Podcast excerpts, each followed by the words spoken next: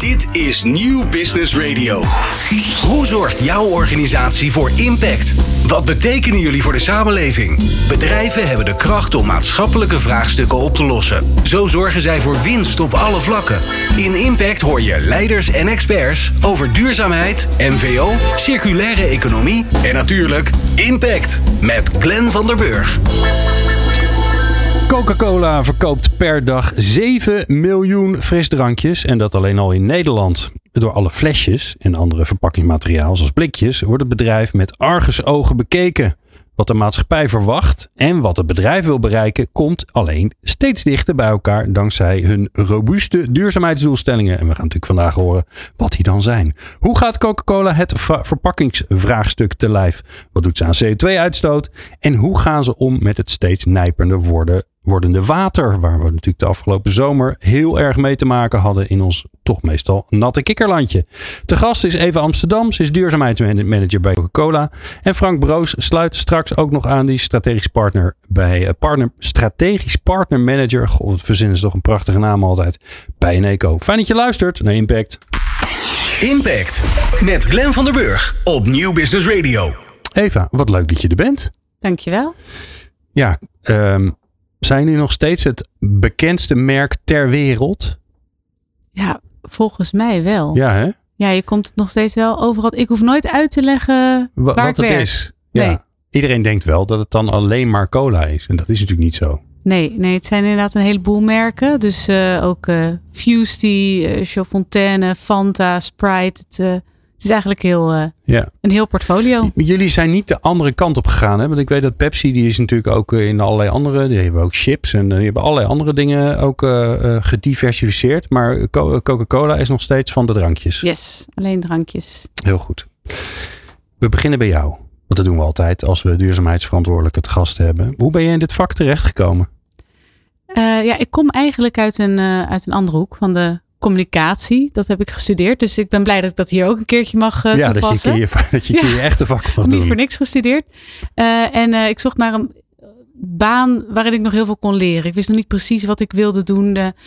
en bij Coca-Cola boden ze een traineeship aan met drie okay. banen in drie jaar. Nou, dat is mooi. Dan kan ik echt kijken wat past er bij mij. Maar toen was er ook al wel eventjes schoot door mijn hoofd. Ja, maar ik wilde toch de wereld beter maken. Ik wilde toch een verschil maken.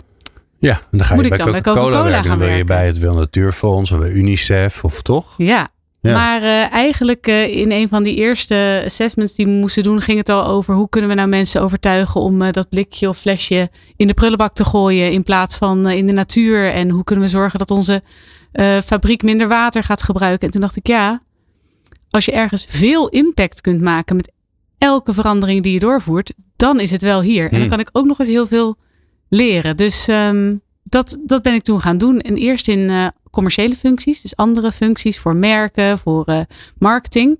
En nu sinds bijna twee jaar als duurzaamheidsmanager. En helpt je dat dan dat je ook die andere wereld hebt gezien? Dat je niet alleen maar van de duurzaamheid bent, maar dat je ook gewoon bij de commerciële marketingclubs hebt gewerkt? Ja, ik denk dat het mij wel helpt. Dat ik het bedrijf goed ken, dat ik ook uh, weet waar mijn collega's elke dag mee bezig zijn. En um, ja, echt mee kan denken aan welke duurzaamheidsoplossingen hebben zij het meest? Kunnen, waar kunnen we onze klanten mee helpen? Wat valt er allemaal nog te verbeteren? Ja. Dus ik vind dat zelf een hele leuke combinatie. En, en waarom vind je, ja, deze vraag is, is, is een gelaagde vraag, zou uh, een van mijn vaste gasten van het programma zeggen. Um, waarom vind je duurzaamheid zo belangrijk? En want je kan ook allerlei andere dingen doen en daarnaast in je privé uh, zorgen dat je een bijhotel hebt. Ja, nou, ik, ik vind wel dat is inderdaad een gelaagde vraag. Wat ik wel interessant vind is. Uh, ik ben een beetje aan het verdiepen in effective altruism. Kennen jullie dat? Dus hoe kun je zo effectief mogelijk goed doen? En dan gaat het er ook over. Hè? Moet je dus een baan doen die heel duurzaam is? Of moet je een baan doen waarin je heel veel geld verdient en dat dan dat geld oh, ja, aan goede ja. doelen geven? Dat is een beetje de Amerikaanse weg. Hè? Heel veel geld verdienen en dan weggeven aan het goede doel. Ja, nou dat vind ik al een interessant vraagstuk. Maar ik, ik vind het wel heel mooi om. Uh, ik denk dat op duurzaamheid gewoon heel veel te doen valt. Um, en dat het uiteindelijk ook een hele menselijke kant heeft. Want uiteindelijk heeft uh, het klimaat waarin wij leven natuurlijk impact op mensen. Dat zie je nu al overal ter wereld. Dus ik vind het heel mooi dat je echt, echt een groot verschil kan maken met elke steentje dat je daaraan kan bijdragen. En dan nou, nou um, eh, kom ik nog duurzaamheidswise uit een tijd dat je het mensen moest uitleggen. En dat iedereen zei, ja, gedoe allemaal en uh, sokken en zo. Nou, dat is natuurlijk al lang voorbij. Ehm, je kan bijna geen krant openslaan of er komt wel iets langs. Of sterker nog, meerdere dingen langs tegenwoordig. Maar wat, wat raakt jij nou? Wat, jou nou als je, als, je, als je dat zeg maar, een beetje van de afgelopen tijd. Uh, als je een beetje langs je netvlies laat gaan. Waarvan, ja, waar heb je dan het gevoel bij van. Ah, dit kan toch niet waar zijn? Daar moeten we wat aan doen? Ja, nou, ik vind het het moeilijkst nog wel uh, dat de landen natuurlijk die relatief het minst bijdragen aan de klimaatproblematiek er het meest last van hebben. Dus of het nu gaat over Pakistan en de overstromingen of over India waar het 51 graden werd hè, en dat wij hier met 30 graden al denken. Oh, ja. Poeh, wat is het, uh, wat is het zwaar. Nou, dat, dan ben ik echt extra gemotiveerd om de volgende dag te denken, we moeten echt zo snel mogelijk dat klimaatneutrale bedrijf worden waar we naar op weg zijn. Ja. ja. En nou zitten jullie over de hele wereld. Ja. Je kan, als je ergens geen colaatje kan kopen, dan, uh, nou, dan is het echt niet ontwikkeld. Uh, of ze kiezen er bewust voor, maar die kans is uh, redelijk klein. Um, maar jij bent de Nederlandse verantwoordelijke. Dus, dus hoe. we hebben hier bijvoorbeeld ook een keer um, iemand van Ikea gehad. En die zei ook van ja, ik heb een soort speelveld. Maar daarbuiten, heel veel dingen heb ik ook gewoon geen invloed op. Hoe ga jij, daar, hoe ga jij daarmee om? Ja, dat, dat is wel waar. Dus ik ben echt voor de Nederlandse markt verantwoordelijk. De overkoepelende doelstellingen, bijvoorbeeld om een klimaatneutraal bedrijf te worden, dat geldt wel bijvoorbeeld dan voor heel Europa. Um, en sommige gelden ook wereldwijd. Maar het is wel een beetje waar je sneller kunt, willen we sneller gaan. En Nederland is vaak een van die landen waar je sneller kunt gaan. Scandinavische landen ook wel. Ja, dat heeft te maken, denk ik, met uh, infrastructuur. Als je het bijvoorbeeld hebt over statiegeld. Daarin lopen we okay. natuurlijk echt uh, vooruit. Maar ook het feit. Uh, ja, wij, wij hebben de, de ruimte en de luxe, denk ik ook, om daarin vooruit te stappen. Als je nog heel veel andere grote problemen hebt om op te lossen, dan is het, uh, dan is het misschien moeilijker om ja. die grote investeringen die duurzaamheid nodig heeft, om die al te, te kunnen doen. En ja, als Nederland willen we daar dan toch, toch graag wel uh, het beste jongetje van de klas zijn en uh, voorop lopen. Ja. Ja. Nou kun je tegenwoordig als duurzaamheidsprofessional overal aan de bak. Want er is een enorm tekort aan mensen die er verstand van hebben en, ervaring in hebben. Waarom, waarom bij Coca-Cola? Wat, wat is er zo leuk om daar te werken? Nou, het is wel grappig dat je dat vraagt. Ik, ik heb natuurlijk ook wel eens gekeken van, oh, zijn er ook andere van die hele duurzame merken? En dan ging ik kijken naar wat ze al deden. En dan dacht ik, ja, dat doen ze allemaal al. Hè, wat, wat, wat ga je daar dan toevoegen? Hmm. En bij een bedrijf waar nog heel veel stappen te zetten vallen, ja, dan, dan kan je dus gewoon elke dag impact maken.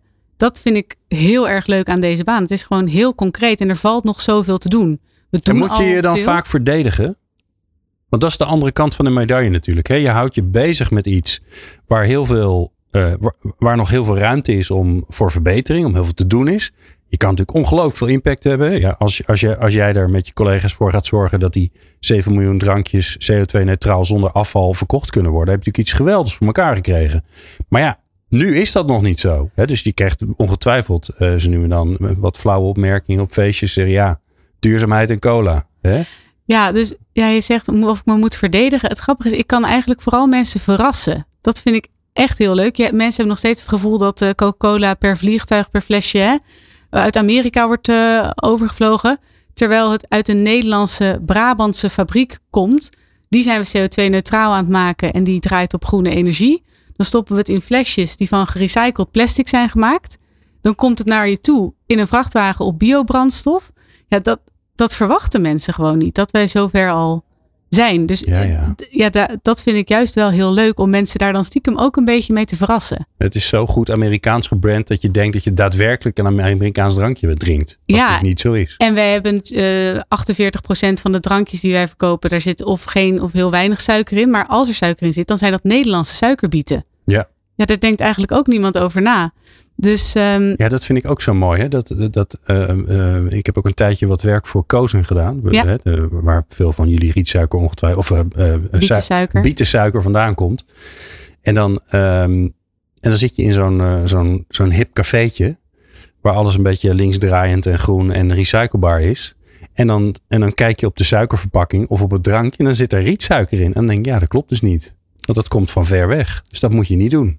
Nee, en dat is wel, dat is natuurlijk het, het hele lastige. Want als je weer bijvoorbeeld Fairtrade per se zou willen gebruiken, ja, dan moet je het wel daar vandaan halen. Want dat is weer niet van toepassing op de Nederlandse riet, uh, bietensuiker, bestaat- omdat het niet nee. nodig is hè, in Nederland. Nee, wij hebben arbeidsvoorwaarden hier gewoon en een, eh, en een heel apparaat eromheen. Precies, dus dat, dat- ja, daar kiezen sommigen dan voor. En nou ja, voor ons is het eh, de lokale suiker. ja, maar eigenlijk is dat dus ook verkeerd om marketing, toch? Dan wil, je, dan wil je dat logootje erop hebben, want dan wil je er duurzaam uitzien. Maar eigenlijk is dat greenwashing.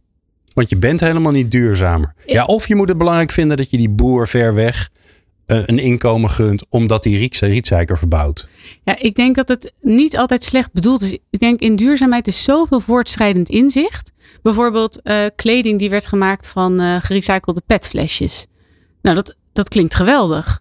Maar nu, nu denken we, ja maar wacht even, pet is het enige soort plastic dat als je het recycelt mag je het weer met eten en drinken in aanraking brengen. De andere soorten plastic niet. Dus laten we het alsjeblieft daarvoor gebruiken in plaats van in kleding. ja. Maar dat, ik geloof echt niet dat de mensen die dat hebben gedaan het daar een verkeerd idee bij hadden. En ehm, nou ja, zo zijn wij ook continu bezig om te kijken wat is de volgende goede stap. En soms leer je en denk je, hé hey, wacht even, eigenlijk wat we aan het doen waren was Ja. misschien al beter. En dat moeten we weer aanpassen. Dus we moeten eigenlijk wat meer beoordelen op intentie in plaats van of het nou wel of niet gelukt is. Nou, ik vind die intentie wel het belangrijkste als je vervolgens ook open staat. Hè, als je dan de feedback krijgt van, hey, Ja, heel goed geprobeerd, maar weet je dat dit eigenlijk niet beter is, dat je dan ook bereid bent om het aan te passen. We gaan ehm, straks, magische woord in de, op de radio altijd, hè? we gaan eh, ehm, in de duurzame doelen van Coca-Cola duiken. En dat doen we met jou, met Eva Amsterdam, dat hoor je zo. Wat is jouw impact? Met Glenn van der Burg. Eva Amsterdam eh, van Coca-Cola in de uitzending. Zij houdt zich daar bezig met de duurzaamheid van eh, de Coca-Cola in Nederland. Nou, dit is altijd een ingewikkelde vraag, want duurzaamheid gaat over alles. Eh, welke keuzes maken jullie daarin? Dus wat, waar, waar leg je de meeste aandacht? Ja, we hebben inderdaad een brede duurzaamheidsagenda. Die heet This is Forward. En daarin komen alle zes de pilaren die we belangrijk vinden. Van de ingrediënten en ook de suiker tot klimaat, water, verpakkingen. Ehm, ja, en als je dan moet kiezen. Gelukkig hangen er veel met elkaar samen. Hè? Dus we willen een klimaatneutraal bedrijf zijn in 2040. Oké, Ehm, dat is al een hele grote overkoepelende doelstelling. Precies, Ja. ja. En eigenlijk het verduurzamen van onze verpakkingen draagt Maar daaraan bij. eh, want ik heb ondertussen geleerd dat ik, als iemand zegt, wij willen klimaatneutraal zijn in 2040, dat ik moet vragen, wat is dat dan? Ja, is dat, zijn jullie dat zelf? Is dat ook in de keten? Zijn dat, Ja. nou ja, enzovoorts. Nou, ik, ik, eh, dat zien mensen niet, maar ik moet er hier om lachen. Ja. Omdat ik dat zelf ook altijd tegen mensen zeg. Dat je dat even door moet vragen. Wat voor target is het? Bij ons gaat dat over, eh, over de hele keten heen. Dus scope 1, 2 en 3, zoals dat dan heet. Zowel direct als indirect. Ehm, Dus, dat ook inderdaad, dus, dus ook de ingrediënten. alles. Dus de suiker moet ook klimaatneutraal zijn. En het water en de energie en de, Klopt. en de auto's van de suikerboer die het, nou ja, kortom, Ja, alles. dus, ehm, dus onze directe uitstoot, scope 1, dat is bijvoorbeeld onze fabriek. Die gaan we volgend jaar CO2-neutraal maken. Dus daar ben ik al heel erg eh, blij mee en eh, trots op. Scope 2 is de energie die je inkoopt. Nou, die is bij ons al groen. En Eneco sluit straks eh, aan. Die heeft ons daarbij Ja. geholpen. En scope 3, dat is eigenlijk voor heel veel bedrijven veruit het grootste deel. Meer dan 90 procent. En dat zit hem in ingrediënten, maar ook in de koelingen die bij onze klanten staan. En als zij nog niet met groene Mm. energie werken, komt daar uitstoot van. Mm. Ehm, maar het gaat ook over de verpakkingen die we inkopen. Ehm, Dus het is ook de koeling van de Albert Heijn waar jullie koele flesjes in staan als het een warme dag is. Zodat je een koelcolaatje mee kan nemen. als het onze koelingen zijn, dus dat is eigenlijk voornamelijk ook bij horecaklanten Oké, bijvoorbeeld. ja, eh, hè, die zetten wij daar neer. Ehm, en die verbruiken vervolgens energie. Dat zouden ze niet doen als wij die koeling daar niet hadden neergezet. Ehm, dat tellen we ook mee. Ja. Wauw. Dus wat we bijvoorbeeld doen is dat we zeggen, we willen niet meer dat dat open koelingen zijn. Dat geeft wel veel impuls, maar als je die deur sluit, dat scheelt heel veel energie. Ja. Ja. Ehm, dus dat, dat soort stappen zetten we dan. En ook op het gebied van verpakkingen. Al onze flessen zijn gemaakt van gerecycled plastic. Dat geeft 40% minder CO2-uitstoot dan nieuw plastic. Eh, En in folies, die zijn ook van gerecycled plastic, scheelt het zelfs 70% uitstoot. Dus dat zijn dingen die we zelf kunnen doen. En daarnaast vragen we aan onze grootste leveranciers om zelf dus ook een ambitieuze klimaatdoelstelling te stellen. Want Ja. als zij niet klimaatneutraal worden, kunnen wij het dus Nee, ook nee, niet. nee. nee dat, en dat is natuurlijk de uitdaging. Maar daar gaan we het zeker nog over hebben. Oké, dus dat is een beetje. Dat, dat is een grote doelstelling. Ja. Maar er zijn, dat, is, dat is het klimaat super belangrijk. Ja. Maar dan hebben we nog niet eh, alle SDG's gehad. Nee, nee dus het, het gaat ook bijvoorbeeld over eh, onze verpakkingen. En dat wij natuurlijk ook niet willen dat die in de natuur belanden. Hè, dat we die terug willen krijgen. Nou, in Nederland helpt het enorm dat het statiegeldsysteem natuurlijk daarbij helpt. En in de horeca hebben we hervulbare flesjes. Eh, we hebben nu wereldwijd is er een nieuw target aangekondigd om in 2030 In de horeca hebben jullie hernieuwbare, hervulbare flesjes. Je Ja. bedoelt de, de, de, glazen flesjes die worden gemiddeld 27 Oh, keer ja, opnieuw ja. gevuld. Oké, Ehm, en eh, wereldwijd is er nu een nieuw target om in 2030 25% van onze verpakkingen, dat die dus reusable of refillable zijn. Dus dat is of zo'n hervulbare glazen fles, of tapsystemen met een hervulbare beker. Dus dat, daar zijn we ook nu veel testen mee aan het doen. Ja. Met, eh, met dat soort tapsystemen. En dan heb je dus helemaal geen verpakking nodig. Nee, maar ik kan me in Nederland hebben, als we het even op Nederland focussen, als we het hebben over die ehm, eh, over het statiegeldsysteem, hè, waar ook best wel veel discussie over is geweest. En ook best wel lobby is geweest om daar ook een beetje van af te komen. Maar ik hoor jou eigenlijk zeggen: ehm, recyclen is top. 40% minder CO2 is natuurlijk geweldig, maar je houdt nog steeds 60% over. Hoe zit dat bij, bij die statiegeld? Hoe is dan de verhouding? Weet je dat? Want ik kan me voorstellen dat dat, ja, dat hergebruiken altijd beter is dan toch weer door de shredder en weer door eh, een heel proces heen om er weer nieuw plastic van te maken. Ja, over het algemeen eh, is, is de opvatting wel dat inderdaad als het dus echt hervulbaar is, dat het een minder grote CO2-uitstoot heeft dan dus flesjes van gerecycled plastic. Ja. Ehm, maar toevallig eh, willen we daar ook eh, nog beter onderzoek naar doen, specifiek voor de Nederlandse markt. Want wat doet het met waterverbruik bijvoorbeeld? Hè? Want Moet wel flesjes moet je spoelen. Ja, ja. In het statiegeldsysteem hoeft daar misschien minder water te worden gebruikt. Zo proberen we alles tegen elkaar af te wegen. Maar we zien wel dat we meer naar die circulaire economie toe willen. Nou, statiegeld komt daar al heel dichtbij. Want je levert je flesje weer in. En daar wordt eigenlijk weer een nieuw flesje van gemaakt. Ja. Maar hoe kunnen we dus ook nog zorgen dat je of helemaal geen verpakking nodig hebt. Of, een, of hem echt kan hervullen. Maar hij is al 100% gemaakt van gerecycled plastic. Er zit geen virgin meer in.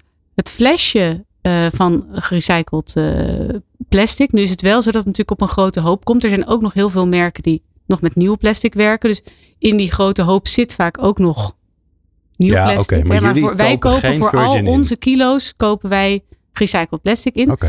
De dop en het label zijn nog niet van gerecycled plastic. Ik noemde net al kort dat PET het enige type plastic is dat je weer daarmee in aanraking mag brengen. Dus de dop is van een ander type plastic. Daarmee kan dat dus nog niet. Aha.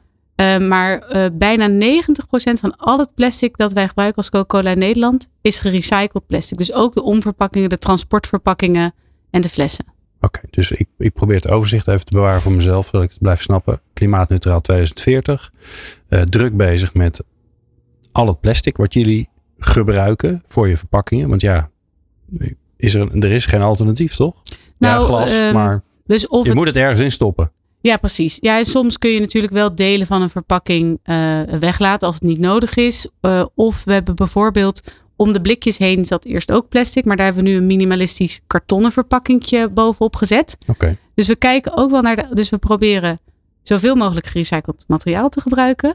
We proberen te zorgen dat alles recyclebaar is, zodat het weer in die kringloop Mhm. kan komen. En we proberen natuurlijk ook te reduceren. Dat is natuurlijk het mooiste. Als Ja. je ook echt kan zorgen dat er minder plastic überhaupt eh, de markt op komt. En dan zie ik jou dat niet allemaal in je eentje doen. Of misschien met je collega's. Misschien heb je nog een, een team of nog collega's zitten op duurzaamheid. Dus wie, wie doen dit dan? Wie hebben dit in hun, in hun target staan of een doel? Of uh, worden hier blij van binnen Ja, de de- organisatie? Eigenlijk toch wel het hele bedrijf. Dus een van eh, de dingen die we hebben gedaan toen die klimaatneutraal doelstelling is gezet, is dat ook in de eh, incentives, zeg maar, dus in de, eh, in de bonussen, zeg maar, van onze directie. eh, daarin staat ook dat we dit soort doelstellingen moeten halen. Dus het is echt iets waar iedereen zich mee bezighoudt. En eh, als we een nieuw merk op de markt zetten, dan, dan kijken we ook echt van: is het recyclebaar? Is het gemaakt met gerecyclede materialen? Hebben we, hebben we alle verpakkingen nodig? Dus het, is, ja, het is, zit echt wel door de hele organisatie heen. Dat kan ik zeker niet alleen. Dat is Hm. echt, dat is, doe ik met het hele bedrijf. Maar dat, maar dat is natuurlijk een, dat is de uitdaging volgens mij in deze, in, de, fase waarin jullie ze nu ook zitten. Hè? Want je, uh, vaak kan je heel snel grote stappen zetten.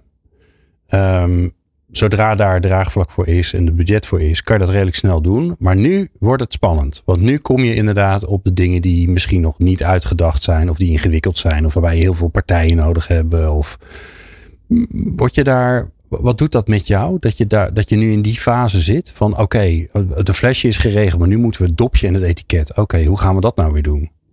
Nou ja, dat is, uh, dat is een goede vraag. Kijk, je ziet nu al wel. Um ik ben heel blij dat inderdaad voor die grote dingen het geld is. Want het klinkt nu heel vanzelfsprekend dat wij dat doen. Maar we zijn wel, we zijn marktleider ook binnen onze categorie. Maar we zijn ook de enige die dat uh, al doen. Hè? Alleen nog maar okay. gerecycled plastic gebruiken voor al onze drankjes. Want het is meer dan twee keer zo duur als nieuw plastic.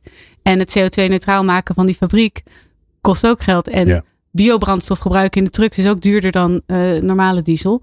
Uh, dus, dus dat vind ik eigenlijk al niet eens zo vanzelfsprekend. Ik hoop dat het vanzelfsprekend wordt en dat we het goede voorbeeld geven.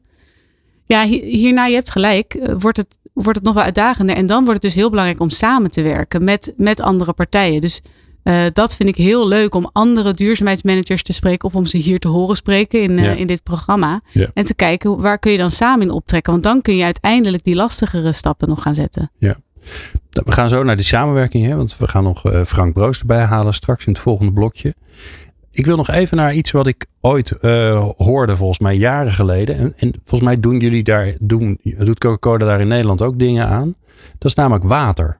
He, want um, waar ik ook aan moest denken is, jullie zitten ook, de fabrieken staan over de hele wereld. Hè, want ook, het geldt ook als je in, weet ik veel, India een colaatje drinkt, is het ook geen Amerikaanse cola, maar is het in India of in ieder geval daar in de buurt geproduceerde uh, cola. Maar dat, er moet wel water in. Nou, tot op niet zo heel lang geleden konden we zeggen, nou, in Nederland hebben we daar meer dan genoeg van. Wat doen jullie daarin? Want jullie onttrekken water aan, ons watersysteem. Uh, gebruiken veel water, ongetwijfeld. Spoelen van, uh, van de staatsgeldvlees naar enzovoort. Dus hoe, hoe, hoe zit dat thema bij jullie, bij Coca-Cola? Nou, dat is ook een, echt een heel belangrijk thema. En ook al wel langer dan dat we het nu in Nederland. Uh, um, en nu, nu zien we het vooral heel veel om ons heen. Maar het is echt al lang een thema. Want het is natuurlijk ons belangrijkste ingrediënt. Um, dus we staan op een mineraalwaterbron in, in Dongen, in Brabant. Dat is ook waarom die locatie is gekozen. En we hebben onszelf ten doel gesteld, enerzijds om het aantal liter waters dat we gebruiken per liter product naar beneden te brengen. Ja. Maar ook om het water dat we gebruiken in de fabriek en in de drankjes terug te geven aan de natuur. En dat klinkt een beetje vaag. Maar het komt er eigenlijk op neer dat we uh, investeren in natuurprojecten. Ja. Die ervoor zorgen dat er meer water kan worden opgenomen in de bodem. Want waarom is het zo droog? Nou, in Brabant 70% van het water dat valt. Wij zijn zo efficiënt ingericht, dat dat meteen Zo, weg, weg, is ja, naar weg zee. ermee. Uh, maar we hebben bijvoorbeeld laatst uh, geïnvesteerd in een project van natuurmonumenten. Die hebben enorme visvijvers gerestaureerd. En daardoor krijgt 85 miljoen liter water per jaar nu extra de kans om de grond in te zakken. En zo willen we eigenlijk tegen 2030 dat doen voor alle liters die wij onttrekken. Dat we die op, op zo'n manier ook weer eigenlijk teruggeven aan de natuur. Oké, okay, ja, grappig. En ik las er wat over op jullie website. Toen dacht ik, oké, okay, dan zie ik die fabriek voor me. Dan gaat water doorheen. Maar hoe gaat dat water dan weer terug de natuur in? Maar dat doe je dus door dit soort projecten te steunen. Ja, en we kijken natuurlijk ook hoe we minder water kunnen gebruiken. Dus bijvoorbeeld, uh, we hebben water nodig om die horecaflesjes te spoelen. Hè, om ze opnieuw te kunnen gebruiken.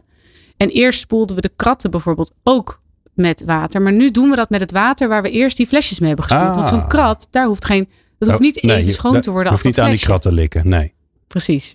Ja. Dus dat soort, dat soort dingen doen we ook continu. En hele kleine dingetjes om gewoon ook onze medewerkers bewuster te maken. We hebben sinds kort op de toiletten, op de kantoren ook bij de ene knop hè, 6 liter verbruik en bij de kleine knop 3 liter verbruik. Ja. Om mensen een beetje dat besef te geven van hé hey jongens, we zijn het continu aan het gebruiken, dat water. Laten we er nou zuinig mee omgaan. En Ja. bewust ook. Grappig, hè? Ik- had dat zelf ook. Ik moest laatst een, eh, een, een beetje een zijverhaal, maar hoe dat dan werkt. Ik, we hebben van die wc's thuis met twee van die knopjes. En ehm, we gingen een nieuw wc aanleggen en dan moet, dan moet je zo'n reservoir moet je kopen. En daar stond inderdaad in ehm 3 liter en 6 liter. En toen dacht ik, wacht even, er zat toch een bespaarknop op? Maar dan is het nog steeds 3 liter. Ja, Dat is echt veel. Ja, Hoe gaan, dat is hoeveel je op een dag moet drinken. En dus één keer naar de wc en dan ook nog de bespaarknop is al alles wat je moet drinken op een dag.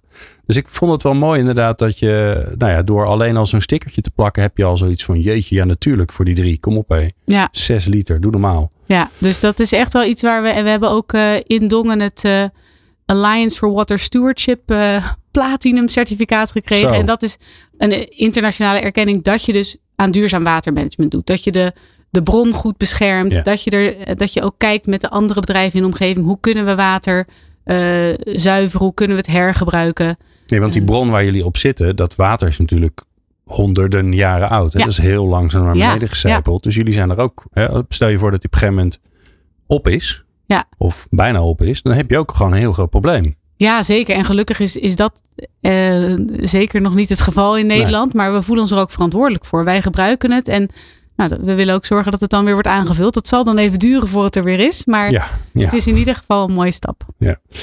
We gaan uh, uh, straks Frank uh, Broos erbij halen van Eneco. Omdat jullie samenwerken.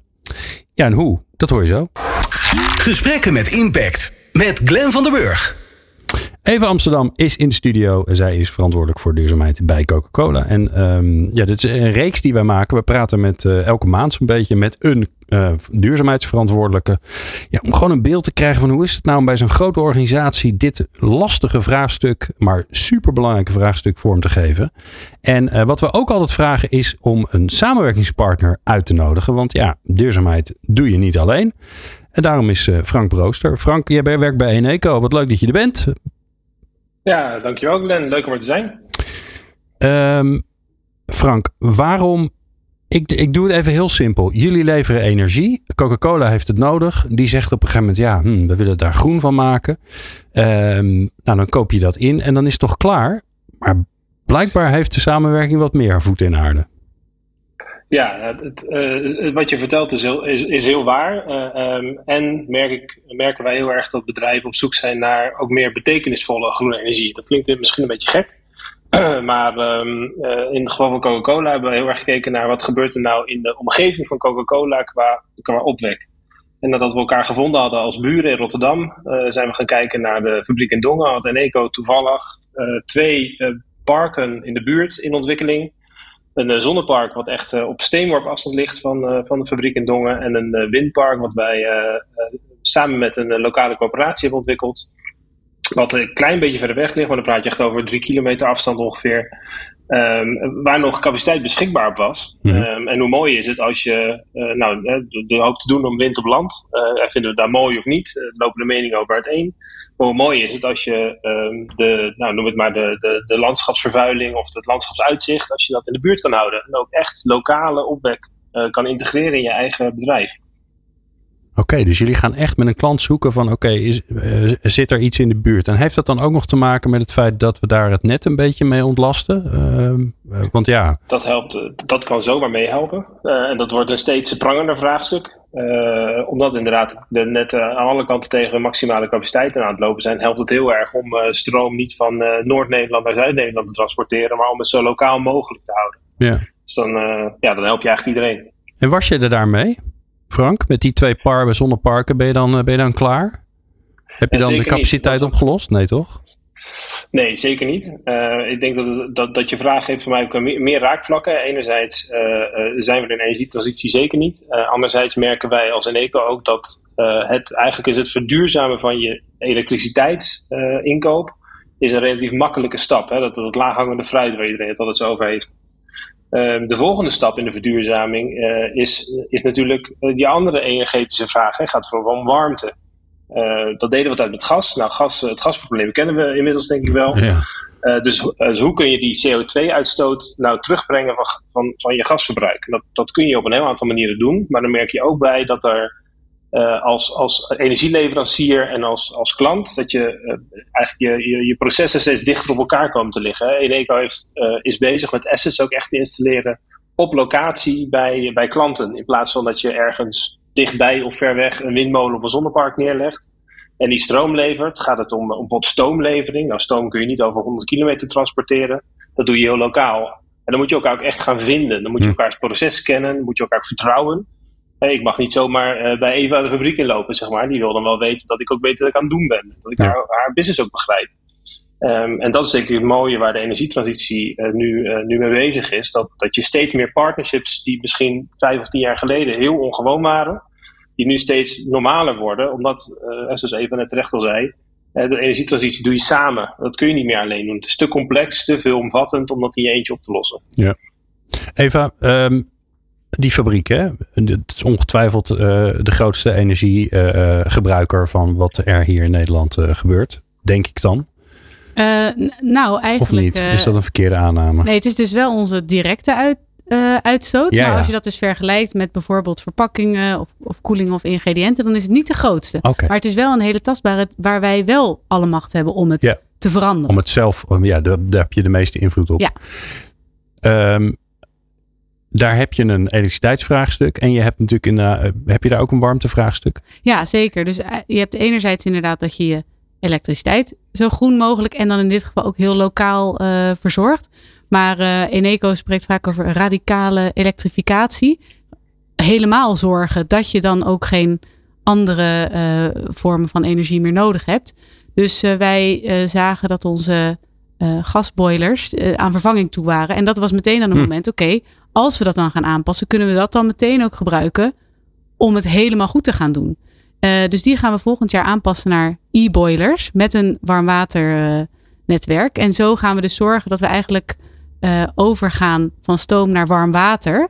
Ehm, en dan helemaal CO2-neutraal worden. Dus, dus het En grootste dan heb je ook geen gas meer nodig. Nee, precies. Dus we zijn ook al met Goeie onze timing. met de heftrucks gaan we om naar elektrische heftrucks. Maar zelfs met de, de krimpovens, eh, die worden ook elektrisch. Dus eigenlijk alle, alle onderdelen om dan Ja. CO2-neutraal te worden.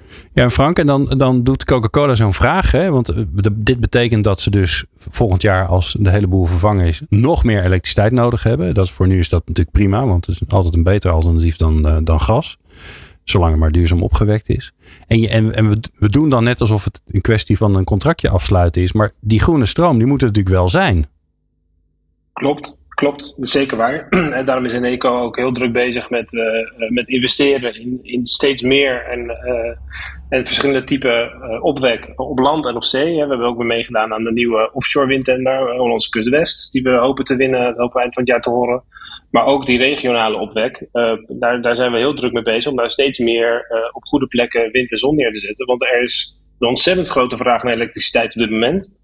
Ehm, eh, ik, kan, ik kan getallen noemen, maar dat, dat duizelt iedereen, denk ik. Maar die, Ja. die groei, daar gaat echt nog wel 50, 60 procent bij komen de komende 10 jaar. Door stappen die Coca-Cola aan het zetten is, zijn er gelukkig heel veel bedrijven aan het zetten. Daar steeds meer ook. Eh, alleen dat gaat een enorme impact hebben op die, op die totale stroomvraag in Nederland. Eh, dus waarbij we nu denken dat we misschien met de huidige groei over 10 jaar genoeg duurzame stroom hebben. Nou ja, houdt de realiteit dus eigenlijk in, doordat die stroomvraag ook heel hard groeit. Nou, ik kan me zeker nu voorstellen met, eh, nou ja, eh, met Rusland, met, eh, met de gasprijzen, dat, dat er ook veel bedrijven en ondernemers zijn die denken, nou, ik haal die, ik had het een beetje voor me uitgeschoven, want het kon nog wel even, maar die halen het nu naar voren. Dus er wordt alleen nog maar Ja, meer.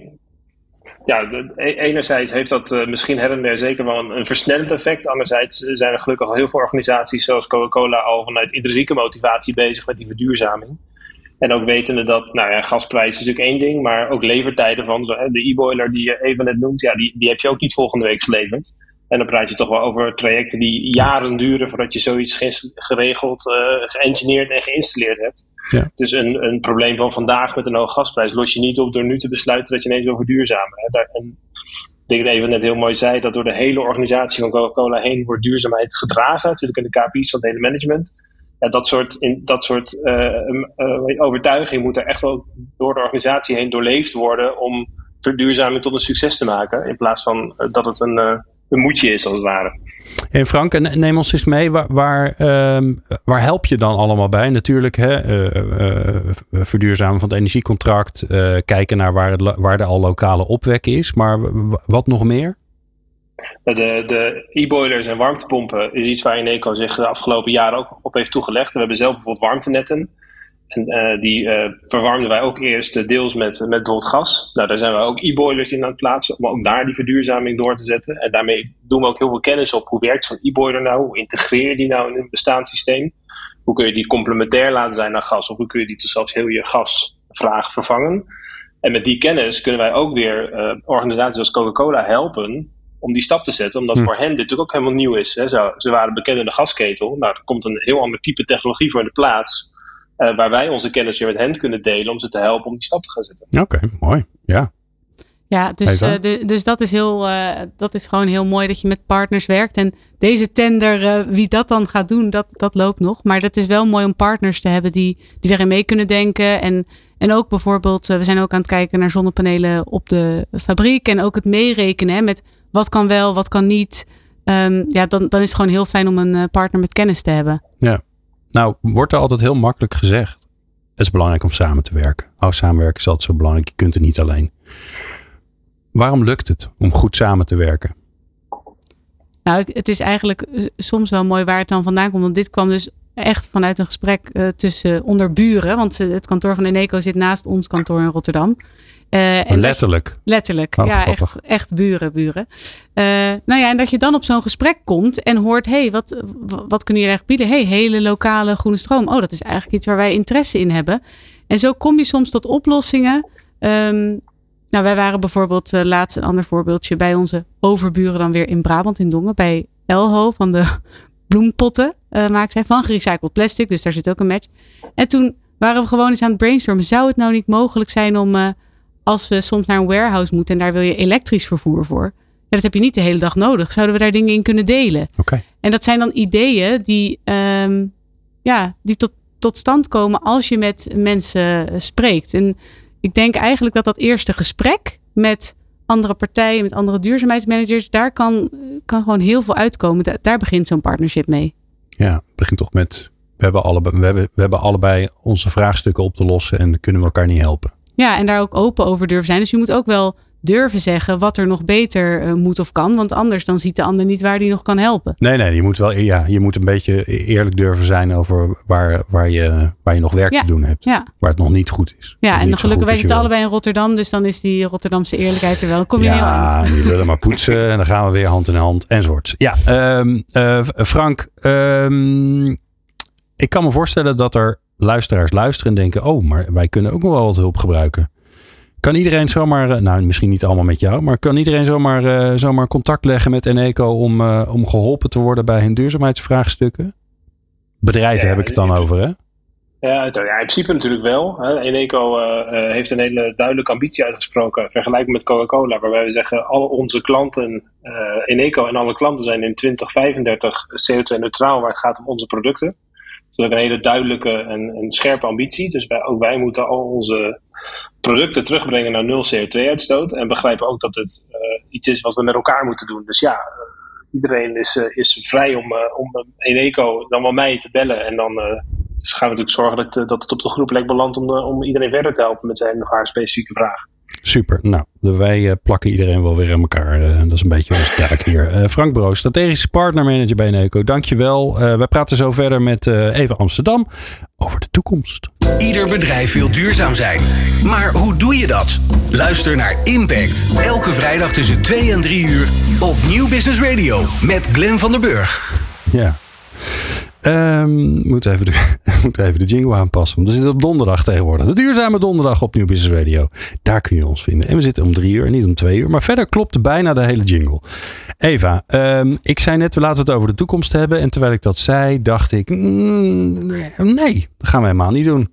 Want um, Jij, jouw vak is dat je de duurzaamheids... Ja, dit vind ik altijd raar, hè? Duurzaamheidsverantwoordelijke. Alsof jij dan verantwoordelijk bent voor duurzaamheid. En als het niet goed gaat, dat jij dan aan de beurt bent.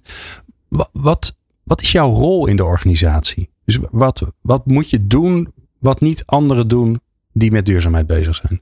Ja, ik heb zelf altijd het gevoel dat het een beetje uh, drie dingen zijn. Dus uh, enerzijds is het daadwerkelijk uh, verduurzamingsacties tot stand brengen. Hè? Dus zorgen, helpen dat die, die fabriek CO2-neutraal wordt, uh, uh, met plastic uh, van gerecycled materiaal maken.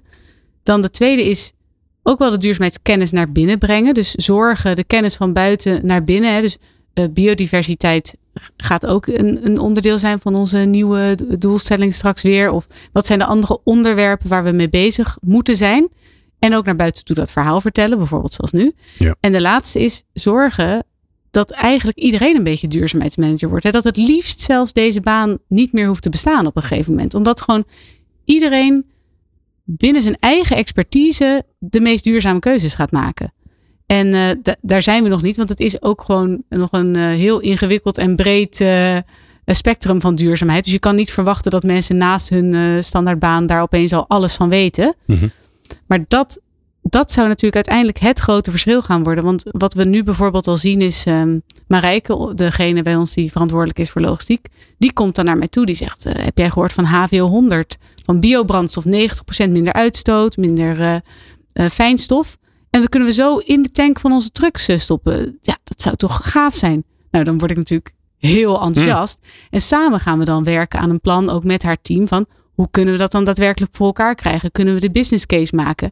Ja. En, en zo kan ja. je verandering maken. Want laten we wel zijn, dat is duurder dan gewoon pompen bij de hè, diesel bij de pomp. Ja, maar wel een, een het, het is duurder, maar het is wel. Nee, want als het, als het net zo duur zou zijn dan. En het is net zo goed. En weet ik wat allemaal. En je gaat er net zo uh, 80 mee als met, met gewone diesel.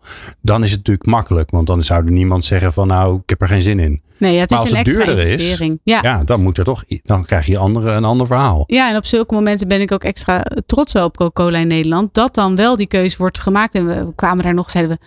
Um, maar wie moet er dan ja tegen zeggen? Want dat, hè, ik kan me voorstellen, logistiek directeur heeft ideetje. En het gevaar is dan natuurlijk dat, het, dat in de drukte van de alle dag, dat dat idee verdwijnt. Ja. Ben jij er dan ook voor dat dat niet gebeurt? Dat je denkt, hey, maar vasthouden en ik ga je helpen om... Nou, dan gaan we inderdaad samen kijken. Hoe kunnen we nou intern mensen daarvan overtuigen? Hoe kunnen we die business case naar voren schuiven? En toen hadden we nog gezegd, nou, misschien kunnen we dan eerst met de helft van de trucks en dan daarna... Maar eigenlijk uh, waren we zo enthousiast uh, en, en zei de, directie, we gaan gewoon helemaal. Oké, okay, maar dan moet je een plannetje maken en dat gaat naar de directie en die, die hamert dat af. Die zegt ja, dan, ja, goed en, idee, gaan we doen. Ja, en dat is, dat is mooi dat je dus op dat soort dingen akkoord krijgt, ondanks uh, de, de extra kosten. Maar waarom ik dus hoop dat iedereen die basisduurzaamheidskennis straks heeft, is dat iedereen dan binnen zijn eigen expertise gaat kijken, hey, ik ben dit elke dag aan het doen, maar ik, hey, ik zie hier een verbeterslag. Hier kan iets duurzamer. En dat ze dan naar je toe komen en zeggen: hey, hoe gaan we dat nou samen aanpakken? Wat zijn de alternatieven? Hoe gaan we dat doen? Ja. Uh, maar daarvoor moet wel iedereen die basiskennis hebben en moet iedereen worden geenthousiasmeerd. Ja. En hoe doe je dat? Uh, nou, dat is best een werkje. Ja, ik denk eigenlijk in de basis, iedereen vindt het leuk om het goed te doen. Hè? Niemand vindt het leuk om, om uh, niet ja. goed te zijn voor de planeet. Dus je hebt een paar mensen die zijn al extra enthousiast. We noemen dat interne we Team Forward. Met een groepje mensen die allemaal zeggen: Oh, maar we willen nog je, meer Oké, doen. dat is een clubje. Ja, een clubje die dan eigenlijk allemaal binnen hun eigen team ook weer een ambassadeur zijn. En vaker hun hand kunnen opsteken van hé, hey, ik hoor een nieuw plan, maar hebben we hier al aan gedacht? Of kunnen we dit niet doen? En zo moet dat zich verspreiden. En daarnaast uh, ja, doen we sessies tijdens de lunch voor het hele bedrijf. Van hoe zit dat nou met klimaatverandering en wat doen we daar nou aan? Mhm. Of uh, hoe zit het nou met de droogte en het water? En dan komt er iemand bijvoorbeeld uh, vertellen daarover van extern. En zo proberen we iedereen stapje voor stapje daarin mee te nemen. Dat het in elke functie straks gewoon een integraal onderdeel wordt. Ja. Hoe doe je dat in de fabriek? Die hebben, die hebben geen, die zitten niet de halve dag achter een computer mailtjes te lezen en op, uh, op intranet dingen te doen. Uh, nou, uh, wat wel leuk als ze lunchen, is. dan.